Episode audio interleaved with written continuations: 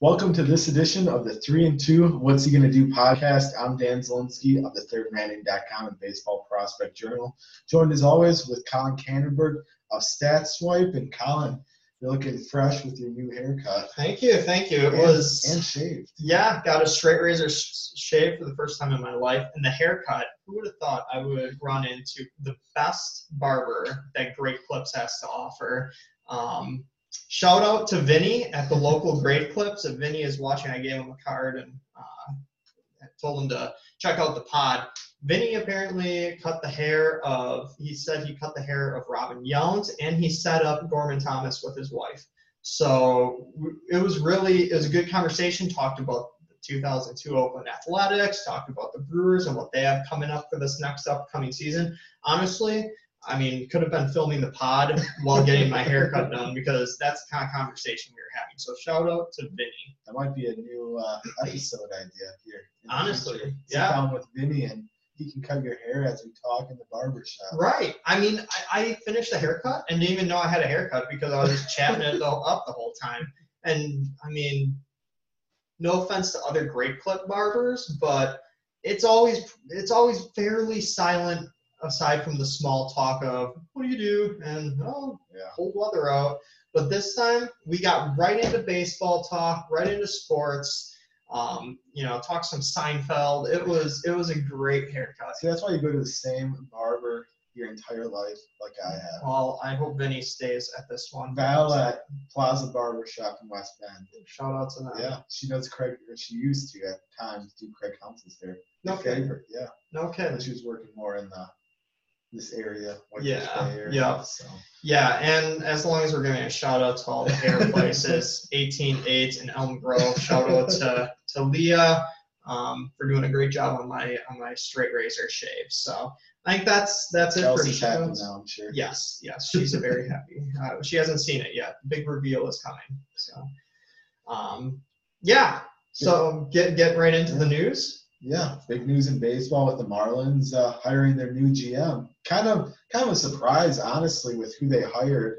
Um, but she's definitely someone who's been in kind of the baseball circles for a few decades now. Yeah, yeah. Kim Ng is her name. Um, you know, for those who don't really follow too much of, of front office baseball, uh, she's been in baseball for over 30 years. Uh, worked in the White Sox front office as kind of like a research assistant from 1990 to 96. Um, was the Yankees assistant GM for three years, 98 through 01, winning three World Series in that time. Um, was the Dodgers um, VP and assistant GM for from tw- 2002 to 11, and has been in the um, senior vice president of baseball ops for for MLB for the last like nine years or so. Yeah. So she's been around and she's been in really high up positions and very smart lady and and someone who I think will really succeed in the Marlins organization. Yeah, I don't have it up. I'm trying to find it right now, but uh, she's interviewed for probably about five GM positions Yeah. over the last decade or two. Honestly, back to I want to say 2005 when she interviewed for the Dodgers Yeah. GM spot that ended up going to uh, Ned Colletti, and then she, she was still kept down as a assistant GM. But she's someone who's been in a lot of interviews.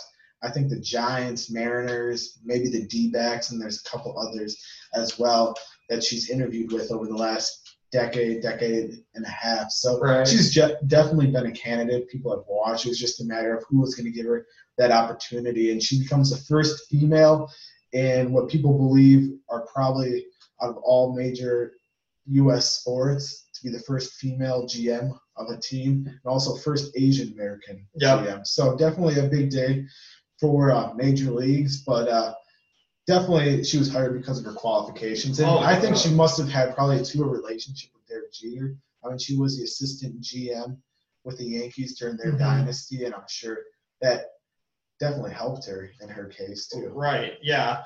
No, she's definitely well qualified, and I'm looking forward. I think it's just a, a question of what her strategy is going in. I think it'll be interesting to see how it differs from that of like Farhan Zaidi and, and those kind of guys. Well, it'll be interesting too because she hasn't worked in baseball front office in a while now. So, and the Marlins are kind of an interesting team because they've got a lot of talent coming up, But do they go out because they're kind of getting closer to competing for a playoff spot? They Right. obviously made the playoffs last year, but they're in a tough division. They're going to have to add to that team. Do they go out and spend some money this offseason too? So, like you said, it's going to be interesting to see kind of what her philosophies are. If Mhm. it's more kind of small market type build through the minor leagues, or if it's kind of a mixture of both, or if it's go out and spend a lot of money. I don't know. Right. And things change. I mean, I think this was a time where I've been sort of reflecting on Stearns and, and Oh, how yeah. we thought of him going into this Brewers job. And I think people thought being being in the Astros organization, like very savvy trades and, and really smart free agent pickups. And for the most part, you know, he he has he has done that. We've seen trades that work out um, with was it Lyles worked out and Yeah. and a couple other really big moves. Um, Pomeranz was that Obviously? Yelich Yeah, Yelich. Worked out. He's made some other, and then there's been other ones where you just scratch your head like this last offseason. We're like, this just doesn't seem like the Stearns with we uh, were expecting. the trade with the Padres. No, that one was just one good move. I mean, I mean, like the that, that move's kind of still up in the air because Grisham and Davies had really good they did. 2020s, and Urias and Eric Lauer both didn't do a whole lot, so that's still up Right. in the air. I'm talking about more of just their, just let's bring in every journeyman, old, washed up player and I hope mean- for a career year type deal. Yeah, we should talk about this because Stearns, besides the Yelich and maybe Cain moves, like, what has he? I don't want to say what has he done, but what would you grade his performance? I mean, yes, they've made the playoffs, but they've really only had one team that was, like, I don't. It wasn't even a legit World Series team, but they they were a game away from actually making it to the World Series. Right. So I, it's hard because he came in expecting to rebuild, and they sped that rebuild up so quick because they were closer in contention than they initially anticipated. But overall, I mean, I think he's been good, but not great. Right. I mean, I'd give him like a B grade so far, I think, Yeah. Simply because, you know, he has made smart moves. I just pulled up the move I really think of as a as a great Stearns move is where they traded Mauricio Dubon for Drew Pomeranz, only because they got a lot out of Drew Pomeranz. He, he looked bad. That was one where I, Yeah. as a head scratcher at first because he was doing bad. didn't like that move at first. I didn't because you looked at his stats and you're like, geez, what Yeah. you know on the surface looked bad. And you know, obviously it's not all Stearns. I, the, the research and development team looked into him and obviously saw something in Pomeranz they liked. And over you know from the, that trade on, Yeah. he was one of the best relievers in baseball, and his value skyrocketed. Well, they put him in a good position to uh, succeed too, because he was kind of bouncing a bit between the starting rotation and bullpen throughout his career. And the Brewers just said, "We're going to make this guy kind of a late inning Yep. reliever. Just let him just unleash his stuff for an inning, maybe two, and go from there." It's too bad they couldn't resign him because he has an electric Yeah. arm. I, I think that's the only that's the downfall of it. And and if you look at just coming up, you know, when when um, Stearns got in, the farm system was one of the top in baseball. Yeah. Um, and it just seemed like That's the worst. just like that. Now now the Brewers have nothing. You know, it Kessler- was just like that, pretty much. It was. It just seemed like after a season, it's like wow. Now it's depleted after you know guys come up. Yeah. Obviously, guys like um, you know Keston is is Keston Hiura is doing decent, I'd say. I- Jury's still out on him. jury's still out. Um, and you know guys like He's looking like more of a bust. Brown and, and um, Adrian Houser, or some other of those prospects that you're They like, a, well, the Brewers scouting, or well, I shouldn't say that. Draft and develop has not been good. Their scouting's been fine. Mm-hmm. Yeah. Their more development side, if anything, hasn't been good. Because you look at guys like Corey Ray, complete bust. Mm-hmm. Um, who else have they had? Devin Williams was a bust until this year. This Yeah, year. now he's good. Keston. The jury's still out on him. Obviously, They really, Woody turned out, Hader turned out. So I mean, it's not like a we bunch don't of even them know. We can't even remember guys who were drafted besides in the first round because none of those guys have come up and done very Right. much of anything. Yeah, Very few.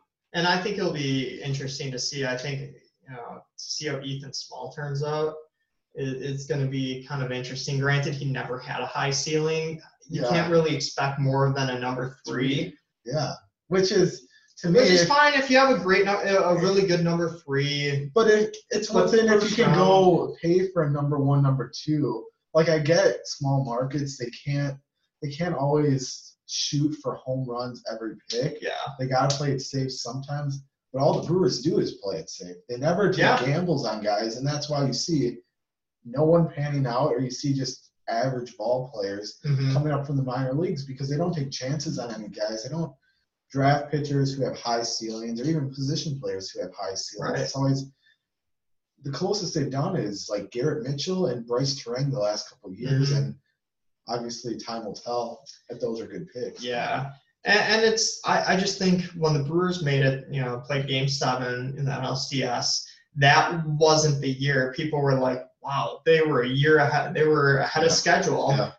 But now looking back, it's like, well shoot, was that the year? Because then the next you know, It back back to back playoff appearances, I don't even well not Three straight. yeah, I barely even count last year because they squeaked in with losses, and it's it just all of a sudden the farm system's gone.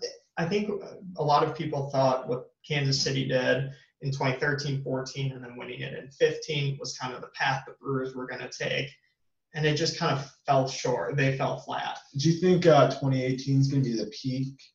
And do you think they're going to have to rebuild another time before they have a chance to get back to that point? I think the Brewers are doing this kind of. de- I, I think 18 was the peak. I don't really buy their roster anymore.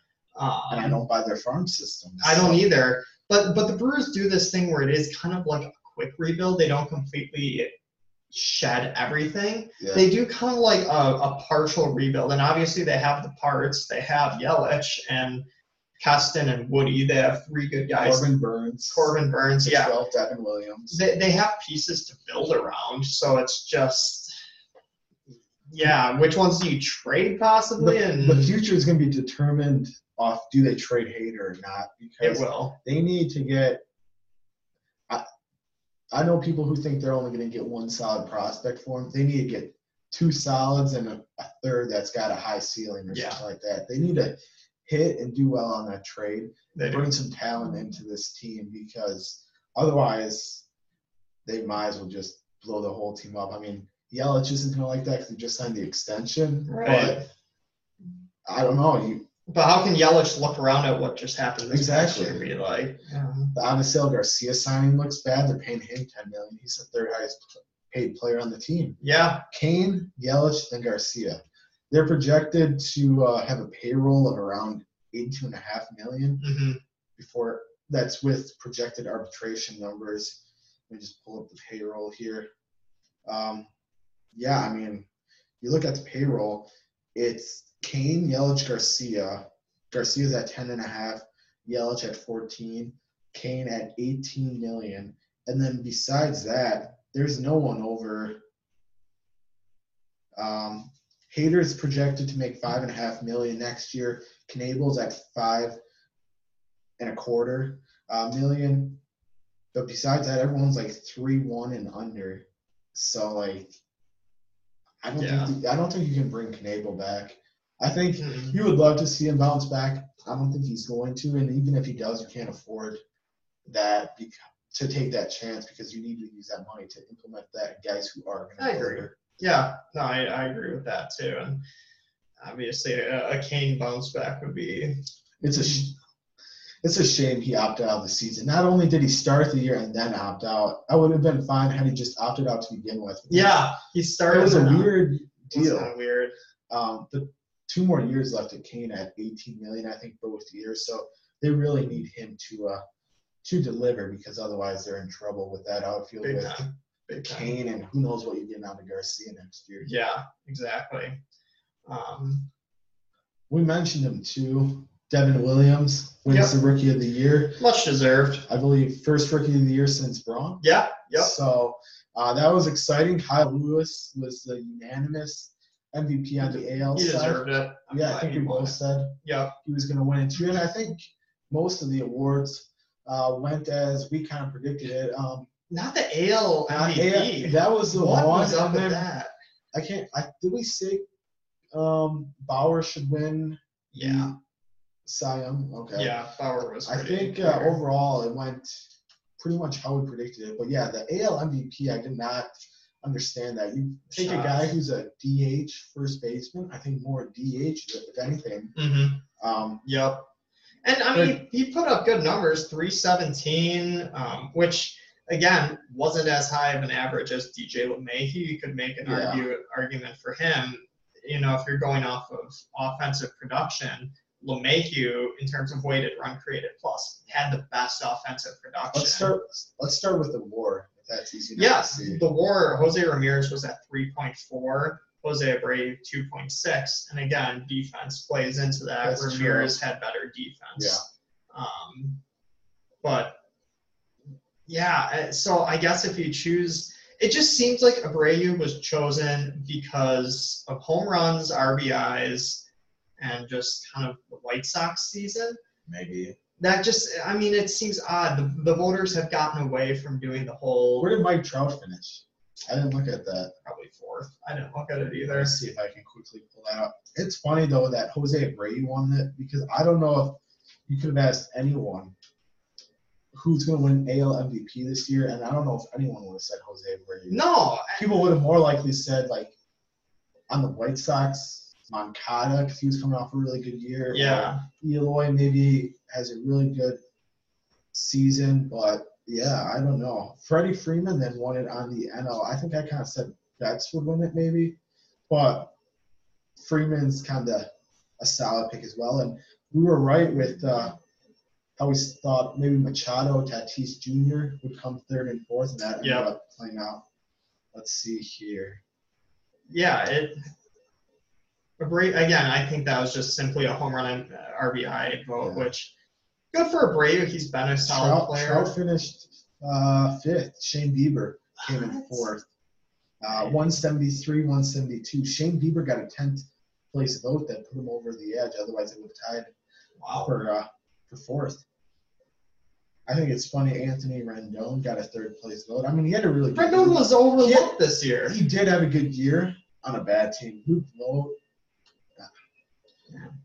Tim Anderson got some votes. What was the story you you had um, texted me with the Cubs? Um, Yes. Um, who was it? Ryan, uh, how do you say the last name? Ryan Tepera. Tepera. Okay. Um, yeah, someone, the St. Louis Dispatch writer, I want to say, who's like won the award for best, you know, baseball writer, things like that. Older guy. I guess it must have been like electronic votes this year or something.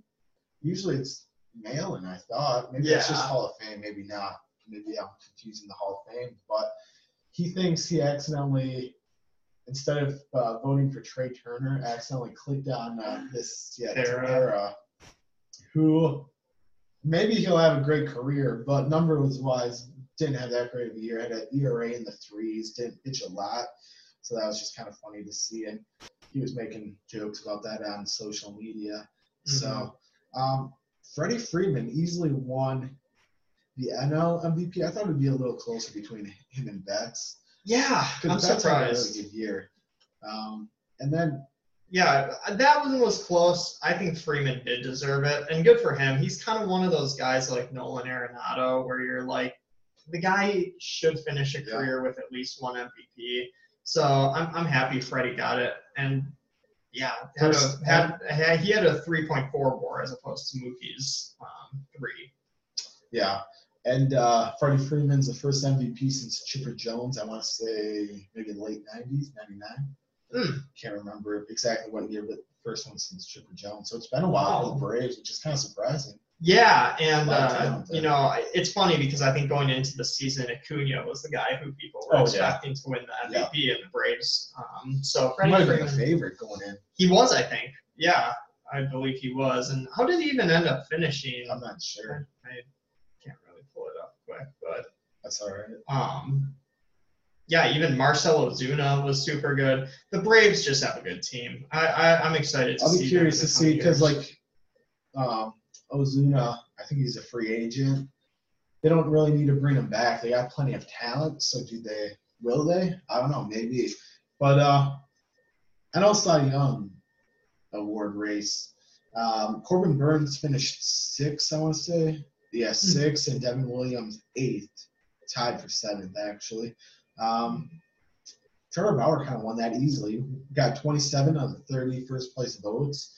Yu Darvish came in second, he was just under 70 votes behind, or a little over 70 votes behind. So DeGrom was a distant third. So that ends his streak. He Yeah. was going for a three-peat there. Yeah, And no, Labatt was fourth. Bauer, Bauer was definitely deserving. I mean, Crazy guy, but he's a nutcase, but. I, I, I've been, I've been getting more and more on his side lately. So. Oh yeah, I mean he's right. The way most things he says is accurate. It's Yeah. just the way he comes across and the way Right. he says his stuff. And just his weird trolling on social media. Of like thirteen-year-old girls. Yeah. it's weird. he but- just he just does some crazy things, but the fact that the guy is super smart, he always has been, Yeah. and he he pitches his game. So, um, yeah, uh, I think you know we can wrap up for. Do you have any other baseball things to talk about? Um, it's Masters season Yeah. in late fall. Um, so, mas- the Masters in spring is only like 180 days away. So Yeah. that's kind of cool to look forward to. But Tiger Woods looked decent after the first round. I think a lot of people are happy to see that. I'm I'm on the side of it's good for golf, and I'm Oh, yeah, excited definitely good. when Tiger is doing good. So um, today, though, so far he is even still at four on four under through ten. Um, but yeah, you know everyone is so close. You got Answer, um, a lot of names like. And the the cut is right around par, I want to say. Yep, it's even right now. And uh, Justin Thomas and uh, Justin Thomas and Dust, Justin Thomas and Dustin Johnson um, are among kind of the big names in it. do you see Shane Shane Lowry? Yep. He blew up today. He You know who big. else blew up big was uh, Bryson DeChambeau. He did. At least this week, uh, the first two days. He was I, favored coming I- into this. I told you too. I didn't think he was uh, going to do well. He's not consistent enough in No. this game right now, and he's one of these guys who puts on a show Mhm. one major and then the No. other falls That's apart. exactly it. Surprised, I think Koepka's kind of struggled. I don't He's know. been very average. Yeah, Um, he's five under, three under today, so he's he's been okay. Um, but yeah, picked it up. a lot of people, a lot of people are are in the game, and a lot of How's Lefty doing? I think he was at three under. Okay, so he's gonna make the cut. Yeah, he'll make the cut. Um, yeah, so I guess you know we're filming this on on the Friday evening, um, and a lot of a lot of names are in it. Do you have any? I mean, aside from the pool that we're in, hoping that DJ wins or Uth stays in or whatever. Ian is gonna make the cut. He's two under. That's huge. That's huge for our pool. Um, who who do you who do you think right now will win? That's a that's a good question. Um, Justin Thomas has been hot, well, especially yesterday. Today he's still three under through uh, his rounds complete. So he's three under. He's nine under for the tournament through two days. He's he's a guy who, when he's on, he's on. But again, another one of those guys who sometimes just goes missing as well. Right. It's it's tough to say. I'm gonna say Dustin Johnson because he's just such an even golfer for the most Mm-hmm. most of the times that usually he's always extremely consistent and doesn't usually blow up. And he's right there in the lead. Um, and yeah, it wouldn't shock me if he wins. I think uh, great story. Dustin Johnson's been around for a while. Yeah. Definitely been playing well the last few years. So yeah, um, yeah, I think he's definitely got to be the favorite at this point. Who maybe comes from out of nowhere. Um, I, th- I, I, I, there's two names that I look at. I think Cameron Smith, he's tied for the lead lead right now. I was watching him earlier. Yeah. He ended today's round with an eagle, birdie, birdie, birdie. Um, the guy looked like he was just putting in good shots, straight hitter. Um, I, I think Cameron Smith is really, you know, really good, but Yeah. he just doesn't have the experience in the Masters. It just seems like experience rules. experience, Yeah. And I think Tommy Fleetwood is a guy who we could watch. yeah, he's always kind of on the cusp. He's always hasn't Yep. been able to kind of put it over the edge. Jon Rahm is right in it, and Rahm has has shown to put in some Yeah. big pots. when, Yeah, when that he, beautiful hole in one of the par three. yeah, yeah. That alone almost like if, after seeing that, I'm like the guy's gonna win it, right?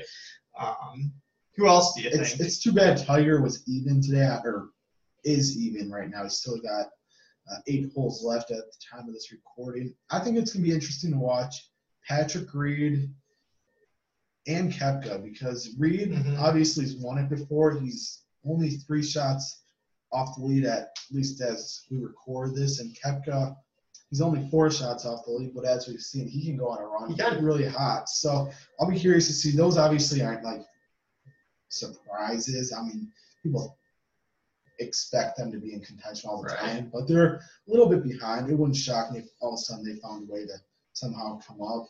Um, And like we mentioned before, Louis Oosthuizen, who we picked, so consistent. he's so consistent. I I mean, he's almost a guarantee to be in contention on Always. Sunday at the Masters. I, I really like Louis Louis' chance. Did it? Did Danny Willett? When did he win? Was it the Masters? He won the Masters, Okay. yeah, like 13, 2013. Yeah, he's one of those guys who Yeah, during that came out of like five six stretch where it seemed Yup. like someone, some no name guy was always winning. Yeah, I always want to think Hideki Matsuyama is finally gonna yep. get over the hump and win one. He's squarely right there. I mean, he's only two shots off the lead. Had a big day today, six under mhm, on day two. I would like to see him win. Big fan of his. Yeah. So we'll see. But he's last year he kind of I want to say struggled, but before last year he was a guy who was always top always five, top ten. He just couldn't right.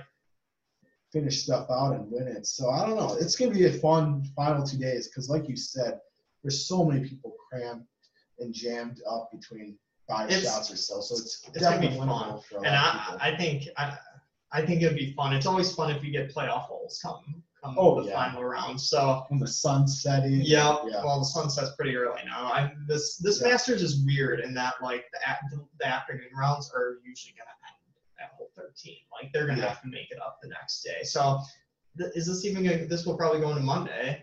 But once the cut happens, that's the thing. Yeah, they might try to push people out a little earlier. Or Yeah. Do some. I don't know. Right. It's a different feel. Obviously, the magnolias aren't blooming this time of year, and Yeah. it's it's it's not the typical Masters feel, but I it's got. kind of fun. So I'm I'm still pumped. I love the Masters. I uh. Oh, a couple weeks ago at least now registered for the pool. So each year Oh, they'll that's a good move. Um, so I can sign up and try to Yep. enter into that pool to try to get tickets. Yeah. So then, yeah, keep your eyes out. Three and two. What's he gonna do live from Augusta? Um, one of these years. probably get kicked out if you're recording. I don't even know if you're allowed to use your phone. I don't know.